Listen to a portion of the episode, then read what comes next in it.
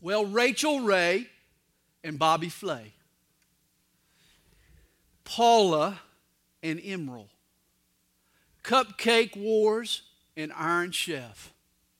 Hey, the Food Network was launched in 1993. Today it's seen in over 90 million homes across America. A single television channel devoted to food and cooking. You know, it just proves to me what an impact food has on our daily lives. And the same was true in Corinth. In fact, issues involving food have, had even crept over into the Corinthians' worship. You see, a major debate had erupted in the church over this issue of food and eats. A major debate had started, had sparked in the church. It was creating division within the church there at Corinth. I have no doubt that if the Food Network had been in existence at the time, the controversy would have become prime time programming. Tailgate warriors would have shot live from Corinth. A messy food fight had started in the church, and Paul steps in now to make sure it gets chopped. Chapter 8 begins. Now, concerning things offered to idols. Now, remember, at this point in 1 Corinthians, we're listening to one side of a two sided conversation. Paul is answering questions that were asked in a previous letter. And one of the questions involved meat that had been sacrificed to idols. You see, in the ancient world, there were two places you could buy your hamburger. You could go to the market and pay the premium prices, or you could buy beef from the pagan temples. When an animal was sacrificed, the priest got a portion, but then the leftover cuts were sold to raise revenue for the temple. And some of the Corinthian Christians were purchasing the bargain beef. Now, these Corinthians, they weren't idolaters. They wanted to have nothing to do with idol worship. They were just shrewd shoppers, coupon clippers, you might say. They hated the paganism and all that went with it, they just like getting their ground round on the cheap. But was this right? I mean, how can a Christian eat meat that he knows has been sacrificed to an idol and used in idolatry? You see, the idea of guilt by association had been firmly etched in their minds. If it was in the devil's freezer, how can it now be put on the grill for God? That was the question. And understand, this isn't just an issue for the ancients. Oh, no. A recent article appeared in WorldNet Daily dated November 21st. It had this headline Has your Thanksgiving turkey been sacrificed to idols? The author reported that America's most popular turkey brand, Butterball, is now processing their turkeys according to halal or Islamic standards. Millions of Amer- Americans might have eaten their Thanksgiving turkey, a turkey that had been blessed in the name of Allah. Now, you see, what if you were out shopping for a Thanksgiving turkey and the best buy was Butterball? Would it matter if it had been blessed in the name of halal? I mean, you're going to fellowship with friends around the table. You're going to eat the meat to the glory of God in thanks to God for His blessings. The money you save might even go to your church. Is it okay to buy Butterball? Or would making that purchase make you a turkey in God's eyes? That was the question. The issue had divided the church in Corinth. Some had said yes, others had said no. But you see, everyone was adamant. They were right. Perhaps more important than the debate itself was the haughtiness of their attitude. They were all proud. Paul will deal with their beef but first, he addresses their arrogance, he says. We know that we all have knowledge. Knowledge puffs up, but love edifies. And if anyone thinks that he knows anything, he knows nothing yet as he ought to know. Now, I love this. He says, Knowledge puffs up, love builds up. It's interesting, there was knowledge on both sides of this issue. People on the don't do it side, they understood the dangers of idolatry. They understood that demonic forces were behind the worship of these false gods. Whereas the folks on the go to it side, they knew that idols were nothing but sticks of wood or hunks of stone. False gods didn't exist, and the meat sacrificed on the altars was just that it was just a piece of meat. The don't do it's and the go to it's each had valid arguments. The problem was that both groups failed to recognize the legitimacy of each other's concerns. You see, they were all proud. They thought, I'm right and everybody else is wrong. Their knowledge had gone to their heads, not to their hearts. I remember years ago the football helmet that my son wore. It contained a rubber bladder inside that you inflated with air. There was this little nozzle on the top of the helmet, and you stuck the needle in to inflate the bladder with air, kept it on his head. I'm afraid that most of us have a similar nozzle somewhere on our scalp up there. I mean, we learn a little truth and it goes right to our heads. Now we're right and everybody else is wrong. In chapter 5, Paul uses leaven or yeast as a type of sin. And do you know why? Because yeast corrupts by puffing up, sin causes pride. Understand, the most dangerous person in the church is the guy who knows just enough to think that he knows it all. Be leery of the self proclaimed expert who feels it his duty to roam the church and police the saints. I love the old quote Some people drink at the fountain of knowledge, others just gargle. Hey, beware of the garglers, okay? And Paul says to both camps in the church, let some air out of your head and punch some love into your heart. That'll do good. You see, the Corinthians, they had big heads, but they had small hearts. It's been said love without truth is hypocrisy, but truth without love is brutality. We're not all going to always agree, but we can always show love one to another. Well, I love Paul's conclusion, verse 3. But if anyone loves God, this, is, this one is known by him. You see, the key to knowing God ultimately is the heart, not the head. It was Blaise Pascal who wrote, Man's wisdom must be understood to be loved, but God's wisdom must be loved to be understood. Head knowledge does have a place. Academic knowledge has a place. It's important to our faith. But academic knowledge alone is not enough to save us. Saving faith requires heartfelt faith. He goes on, therefore, concerning the eating of things offered to idols, we know that an idol is nothing in the world, and there is no other God but one. He says there's only one God. Idols are nothing but chunks of wood or stone. For even if there are so called gods, whether in heaven or on earth, as there are many gods and many lords, yet for us there is one God, the Father of whom are all things, and we for him. And one Lord Jesus Christ, through whom are all things, and through whom we live. Paul's saying other deities don't exist, they're false gods. But even if they did, our Father God, our Lord Jesus Christ, would still reign supreme. Our Father created all things. Our Lord Jesus sustains all things. If the pagan gods did exist, they would bow and obey the Christian God. However, there is not in everyone that knowledge. For some with conscious, conscious, consciousness of the idol, until now eat it as a thing offered to an idol. And their conscience being weak is defiled. But food does not commend us to God, for neither if we eat are we the better, nor if we do not eat are we the worse.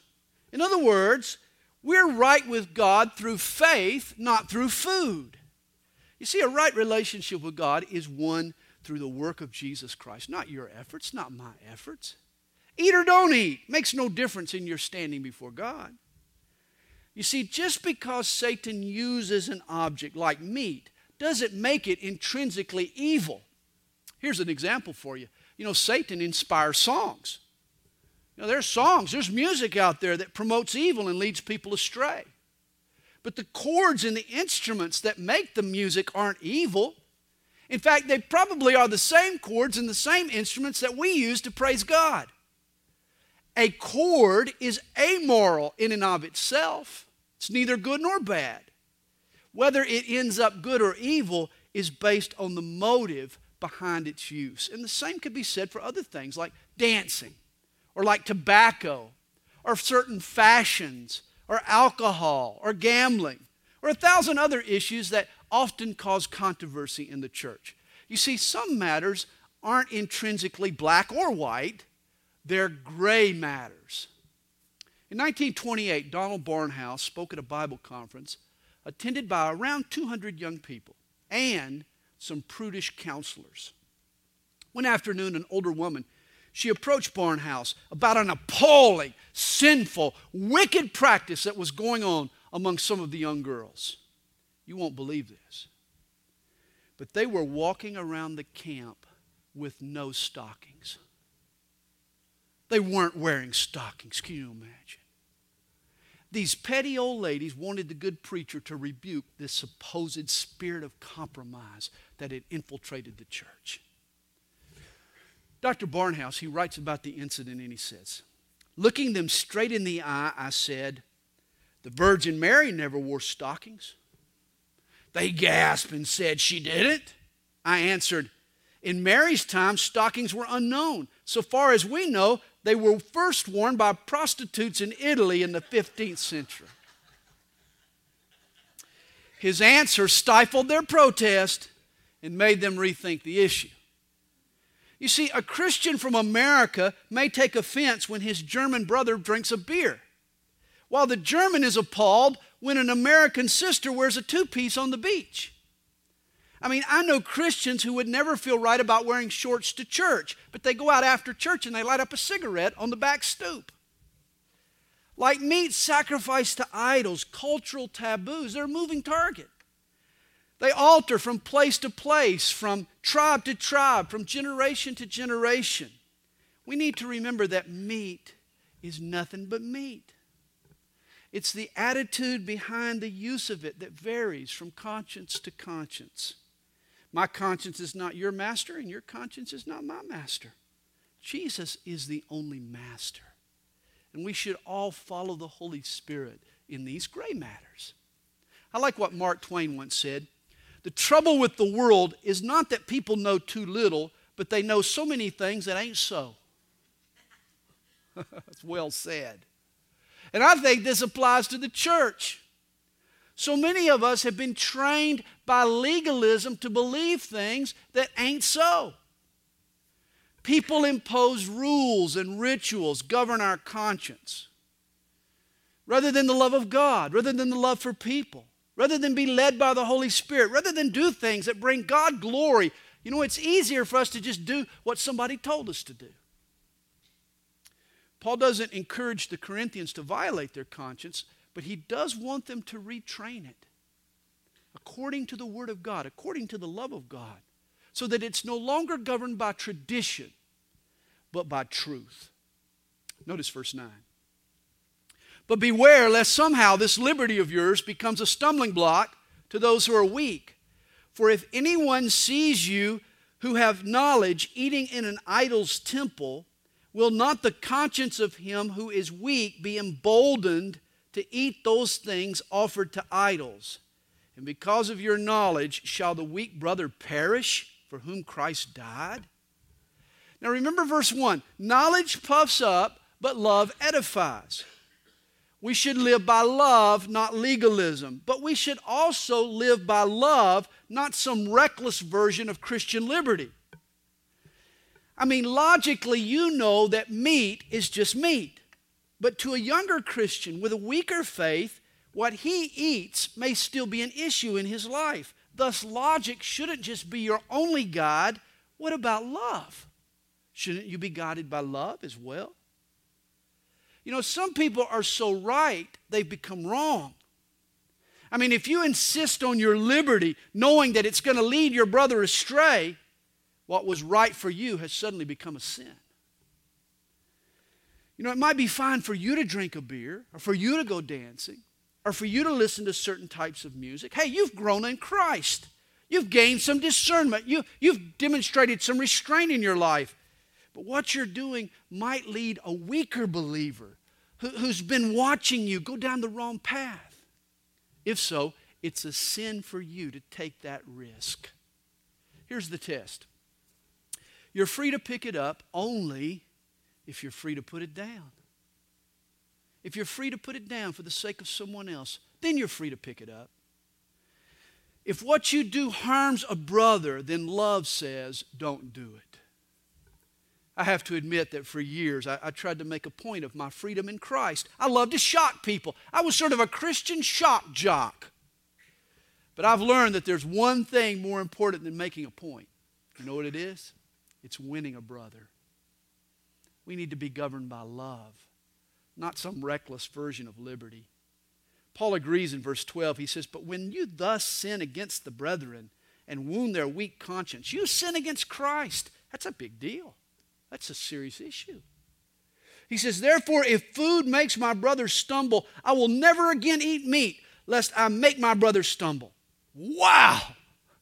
Wow, what, what a bold statement that is. What a commitment that is. See the extent to which Paul is willing to go to love his brother? He says, I'll never eat meat again.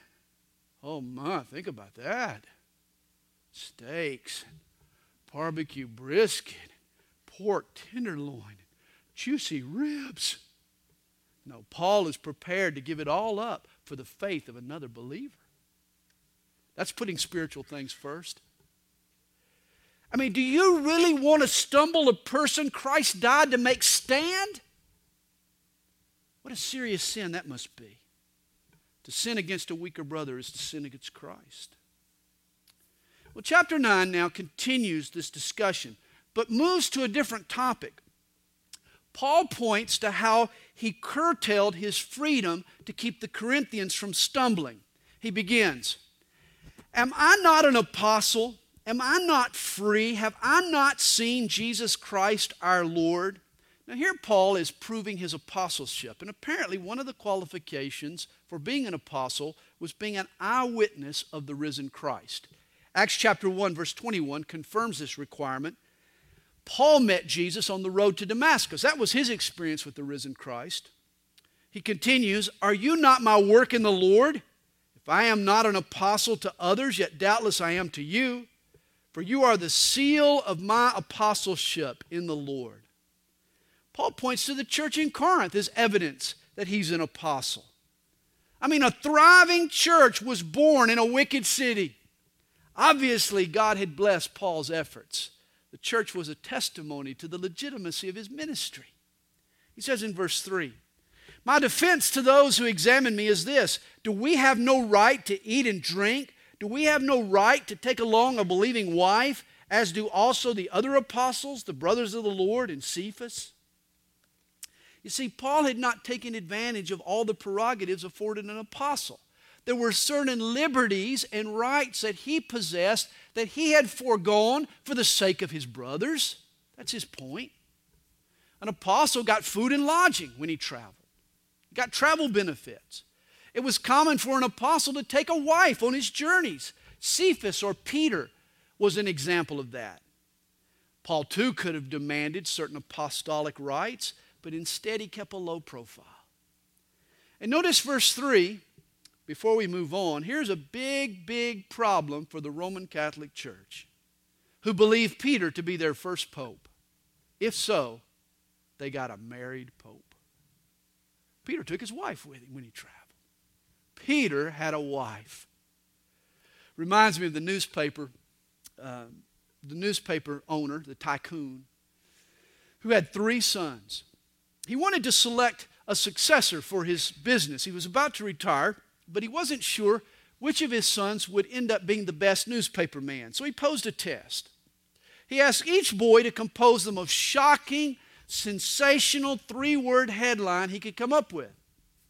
Well, the first son, he composed the headline Pelosi turns Republican.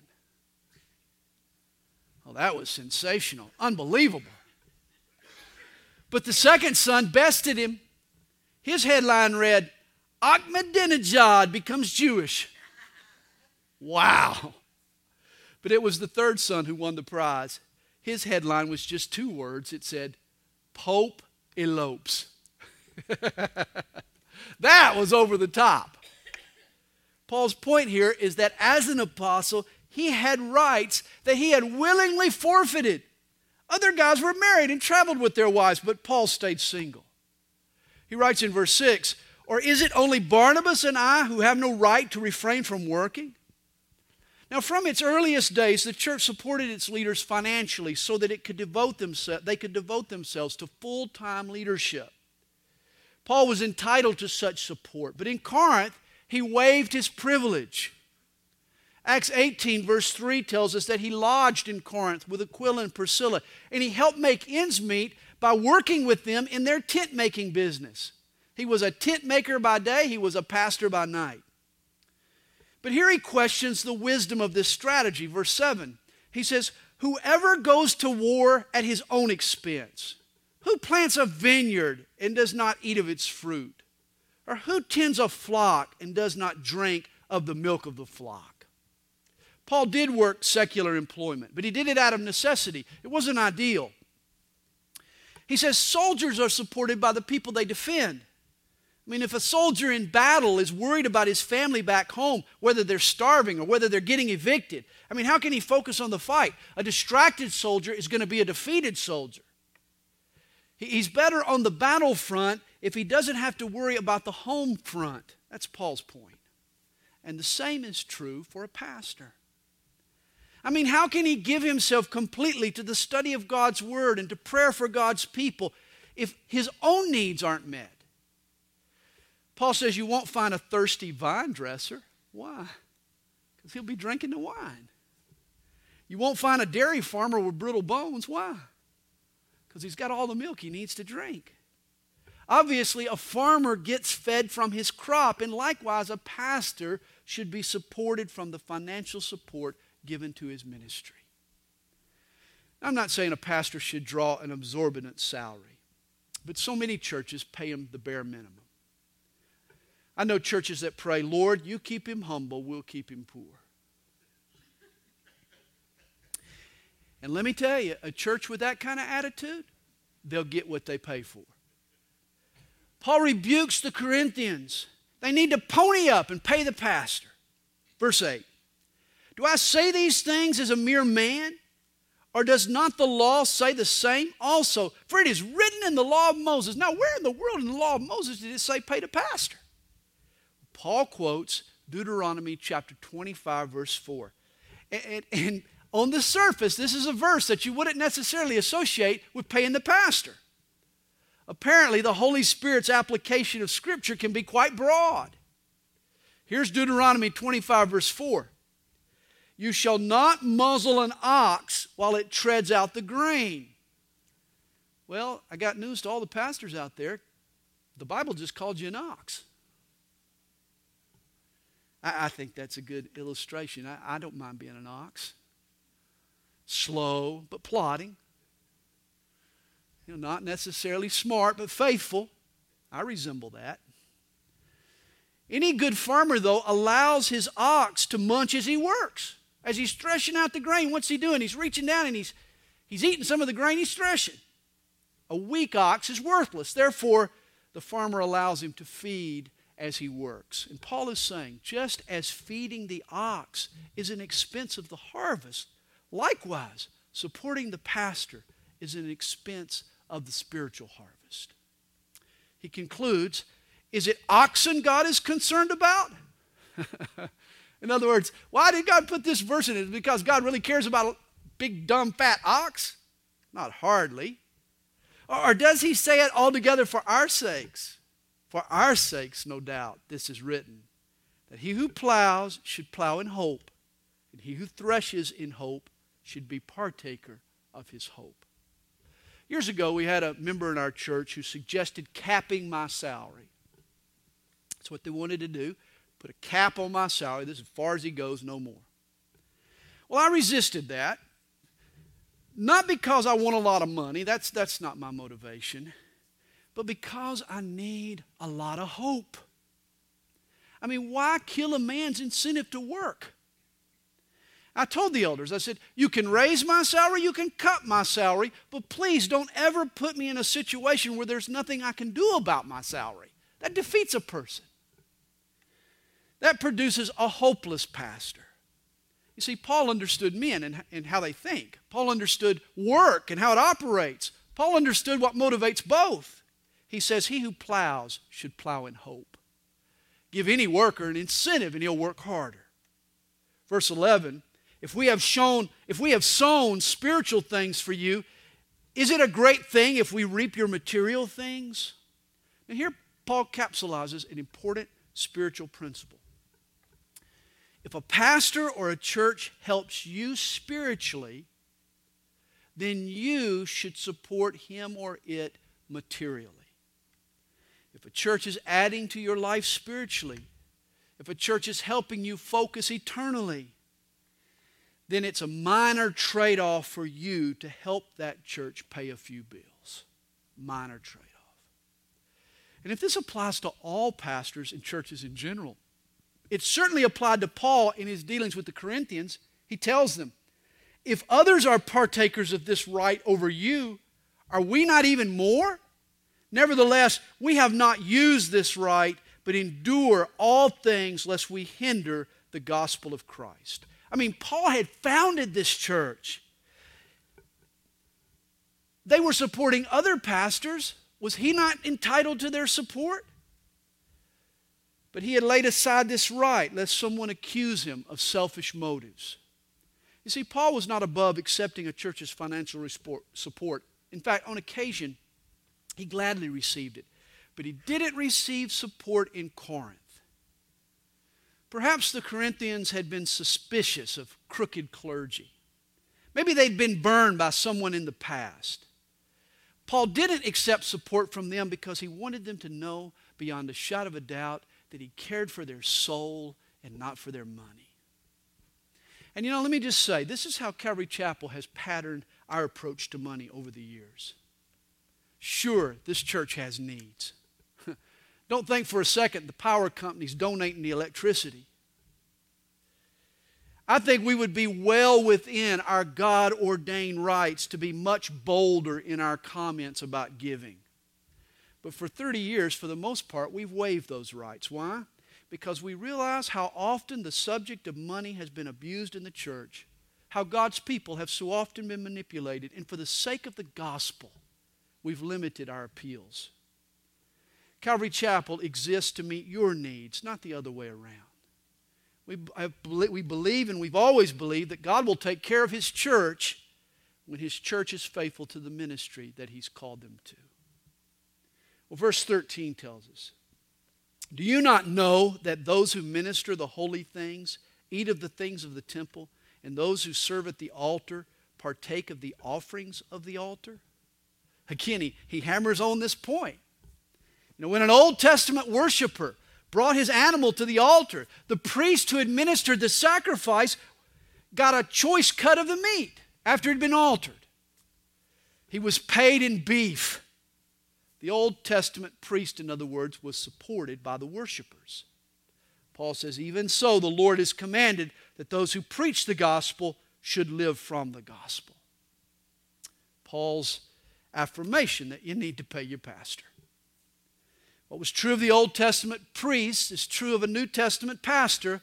Pay them from the monetary sacrifices offered to the Lord. Verse 15. But I have used none of these things, nor have I written these things that it should be done so to me, for it would be better for me to die than that anyone should make my boasting void. Boy, I love.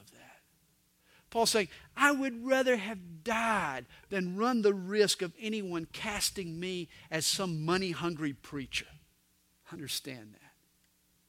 Reminds me of Billy Graham early in his ministry after an Atlanta crusade. A newspaper ran a photo of Graham leaving the stadium with bags of money in his hands. He was innocent of any wrongdoing, but boy, did it look bad. And from that day forward, Billy Graham separated himself from the money. He put himself on a modest, modest salary. He set up strict guidelines for how others would handle the ministry's resources. He wanted everything to be above board. He eliminated any appearance of impropriety. And this was Paul's attitude. He says in verse 16, For if I preach the gospel, I have nothing to boast of, for necessity is laid upon me. Yes, woe is me if I do not preach the gospel. You know, I tell young men who come to me and, and want to be pastors, I always tell them, if you can do anything else in the world other than pastor and be happy doing it, then don't pastor. You know, being a pastor isn't just a career move, it's a calling from God. Paul says he had no other choice. Of necessity, this was laid on him. Woe to him if he didn't preach the gospel. Paul would have been successful at whatever he tried, but satisfied? I doubt it. God called him to preach, and he would be happy doing nothing less. He says, For if I do this willingly, I have a reward. But if against my will I have been entrusted with a stewardship, what is my reward then? That when I preach the gospel, I may present the gospel of Christ without charge, that I may not abuse my authority in the gospel. In short, the ministry wasn't a job to Paul. He didn't serve for a paycheck. His goal was an eternal reward. Paul viewed his ministry as a divine responsibility, or as he calls it, a stewardship. Once I watched a television special on the first 50 years of the NBA. One of the old timers was being interviewed. He said, The team owners were the dumbest people in the world. They paid us a salary, but they didn't have to. We would have played for free. Now, don't under, misunderstand. I appreciate my salary. I want to make that clear. And rather than dumb, you're being biblical to pay your pastor. But I've always said this. I've said it from the start and I say it today. If you guys didn't pay me to pastor this church, I'd pay you for the opportunity. Pastor is the most demanding, taxing, challenging, intense job I know, but I wouldn't trade it for any other job in the world. It's what God has called me to do. Well, to me if I don't preach the gospel. I thank God every day for the opportunity to communicate His word and to pastor His people. Verse 19 tells us, For though I am free from all men, I have made myself a servant to all that I might win the more. Now, Paul's freedom in Christ was far reaching. We've already discovered he was free from the law, he was free to eat meat, he was free from money and the love of money. But he was also free from the opinions of men. Paul didn't care one iota about what people thought of him. Paul's only desire was what they thought of his Lord in the gospel. He did care deeply about what they thought of Jesus, though. He was an ambassador for Christ. His goal was to lead people to Jesus. This is why he was always building bridges and forming platforms. He elaborates on this strategy in verse 20. He says, And to the Jews I became as a Jew, that I might win Jews. To those who are under the law, as under the law, that I might win those who are under the law. To those who are without law, as without law, not, not being without law toward God, but under law toward Christ, that I might win those who are without law. To the weak I became as weak, that I might win the weak. I have become all things to all men, that I might by all means save some. Now, this I do for the gospel's sake, that I may be partaker of it with you. Paul was always faithful, but he was also flexible. And this is so important. If his audience was Jews, then he observed Jewish custom. He ate kosher foods, he kept the Sabbath rules. It wasn't the time or place to flaunt his freedom. I mean, why try to prove a point and lose a soul that Jesus died to save? But while talking to the Gentiles, he downplayed his Jewishness. You see, Paul knew that if he could fit in, he'd be in a better position to speak up for Jesus. Obviously, now we're not talking about compromising on moral or spiritual or biblical or ethical issues. We're simply suggesting that we need to adapt to the culture at hand. You see, most likely, it's the biker who's going to win the biker to Christ. Most likely, it's the salesman who's going to win his fellow salesman to Christ. It's the housewife who's going to save or, or lead to the Lord her next door neighbor who's a housewife. Paul identified with the person that he wanted to reach. He found common ground and built a bridge. This is how the gospel gets spread. Traditionally, the church has had has approached prevailing culture in two ways. We've either isolated ourselves from it or we've been intimidated by it. Isolation or intimidation. We, we've either separated ourselves from it or we've just caved in and integrated ourselves into it. But there's a third option to culture how a Christian should interface with culture. We should infiltrate. We shouldn't give up our values. We should hold them strongly, but we should get involved in the people around us, get involved in our lives. We should infiltrate the culture, become all things to all men that we might win some. I had some church folks say to me one time, I just can't stand the rock and roll music you guys do. Well, that's all right. But don't grumble when no young people want to come to the church anymore. I mean, what do you want? A cozy environment for the dignified and the sanctified and the petrified? Or a place where lost people who don't know Jesus will want to come and learn about God? An expert on evangelism, Donald McGavran, he once said, The world has more winnable people than ever before, but it's possible to come out of a right field empty handed. And that's what's happening in many churches today. The world is hungry for the gospel, but the church doesn't always present it in a compelling way.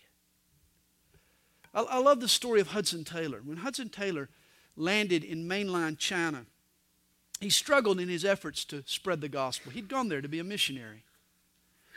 One day, though, the Lord told him to give up his Western clothes and customs and dress like the Chinese.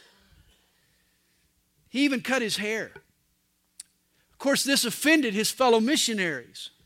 But what it did is it allowed him to build bridges with the locals. It ended up yielding a great spiritual harvest. You see, he didn't go to China to reach missionaries, he went to China to reach the Chinese. And so he built a bridge in order to introduce them to the gospel. That's what you and I should be doing every day with the people around us, building bridges so that we can share with them the gospel. The founder of the Salvation Army, William Booth, once said, I'd stand on my head and play a tambourine with my feet if I thought it would help me win one lost soul to Jesus. That's how I feel. I'll try anything. I've tried a lot of things. Anything other than sin, I'll try it if it'll help me reach someone for Jesus. I'd even get a tattoo. Maybe. Maybe. Chapter 9 ends with a trip to the stadium. Corinth was the site of the Isthmian Games. At the time, the competition in Corinth eclipsed even the Olympics in Athens. The Greek, whole Greek peninsula was a hotbed for athletic competition. And Paul apparently was a sports buff, for here he compares the Christian life to an athletic contest. Verse 24. He says, Do you not know that those who run in a race all run, but one receives the prize. Hey, run in such a way that you may obtain it. 35 years ago, U.S. Olympic coach Brutus Hamilton compiled a list of accomplishments that he thought would be unachievable in the sport of track and field. He said no one would ever run a 9.2 second 100 yard dash. Coach Hamilton said that a 3 minute, 57 second mile would be unthinkable. No one would ever throw a shot put more than 62 feet or high jump higher than 7 foot 1 inch or long jump 27 feet or even pole vault more than 16 feet. And of course, today, every one of those barriers have been shattered. And spiritually speaking, you think you can only go so far. You think you can only jump so high. You think you can only push so hard. But you too can go higher and you can last longer and you can be stronger than you once thought possible. All that holds you back is a lack of faith. Paul tells the Corinthians to stop toying with their faith. Get serious. Be determined. No one runs in a race unless he runs to win. Run so that you can obtain the prize. Don't just give up the first time you get knocked down. This past season, Maurice Jones Drew, a Jacksonville Jaguar, rushed for more yards than any other running back in the NFL 1,606 yards, quite a season. But what we don't realize is that he got knocked down every 4.7 yards. He had to get back up and do it again 343 times. That total yardage didn't come easy. Nothing of any real value comes easy in this life. You know that. Hey, if you want to rack up some yards for Jesus, if you want to score a few touchdowns for Jesus, your faith needs to toughen up. My faith needs to toughen up. He says, And everyone who competes for the prize is temperate in all things. Now, they do it to obtain a perishable crown, but we for an imperishable crown. I mean, when an athlete is training for an event, there's foods he won't eat, there's activities that that he won't participate in. He'll go to bed early, he'll get up early, he'll put himself through the rigors of training. Training requires discipline. And understand the athlete does it from this flimsy little wreath he wears on his head. Whereas a Christian is after eternal rewards, how much more determined should we as believers be in our faith? He says, Therefore I run thus, not with uncertainty. Thus I fight, not as one who beats the air, but I discipline my body and bring it into subjection, lest when I have preached to others, I myself should become disqualified. In the Greek, the phrase translated discipline my body literally reads, I blacken my eye. Paul goes to severe measures to stay focused on the prize. He pushes his body to do what it doesn't want to do. There's times when you don't want to read your Bible. There's times when you don't want to pray. There's times when you don't want to get up and come to church. There's certainly times when you don't want to cut that check and give of your offering to the Lord. We all go through those, those things. But Paul does whatever it takes to make his body do what it doesn't want to do. That's called training. And the Christian needs this mindset. You know, the difference for the Christian is that we already have it in our hearts to obey. We discipline our bodies to make them do what they really want to do. Jesus transforms our heart, but we still have to discipline our bodies so that our bodies will get in gear with our spirit. He says, he says, lest when I have preached to others, I myself should be disqualified. See, all this requires such stringent effort because so much is at stake. You know, Paul worries that he could be disqualified from the ministry. Paul worries he could be disqualified. That after he had preached to others, after he had started churches, after he'd written parts of the Bible, that he could be disqualified. It could happen. And if it could happen to Paul, it can happen to us. Oh, Paul's soul would be saved, but his life would be rendered unusable. What a tragedy that would be we too should share that fear. Life is short. We want our lives to count for Christ. Let's not allow ourselves to fall into any kind of sin that might disqualify us. Let's not do anything stupid that would limit our usefulness.